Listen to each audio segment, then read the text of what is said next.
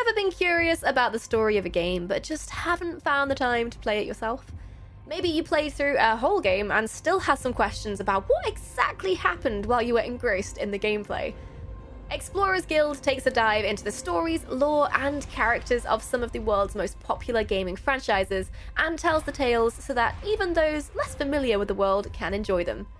And who knows, maybe you'll even find your new favourite game after hearing about the stories hidden within. Episodes are released fortnightly, so subscribe now to be notified when the next episode is out. Here's a sample of our intro to World of Warcraft, the first episode in the series.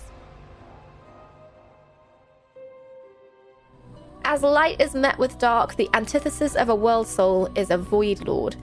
The Void Lords seek to use another huge presence in the game, the Old Gods, as a tool to fully corrupt a world soul, with the goal of eventually creating an unspeakably powerful and dark creature that will destroy all of creation.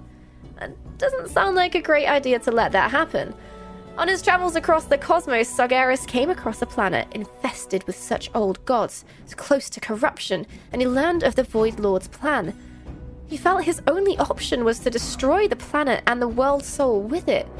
When he then returned to the Pantheon, the other Titans were not happy with Sargeras, wishing to find other ways to deal with the corruption.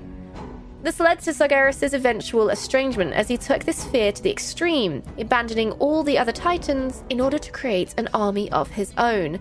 His solution to this problem was simply to wipe out every other world soul in order to prevent any potential corruption and to save the cosmos. Essentially wanted to reset the universe and allow life to naturally occur on its own once more, just like it must have done in the very beginning. The problem is, there's no guarantee the void wouldn't just occur again and repeat the pattern, but Sargeras is blinded to reason.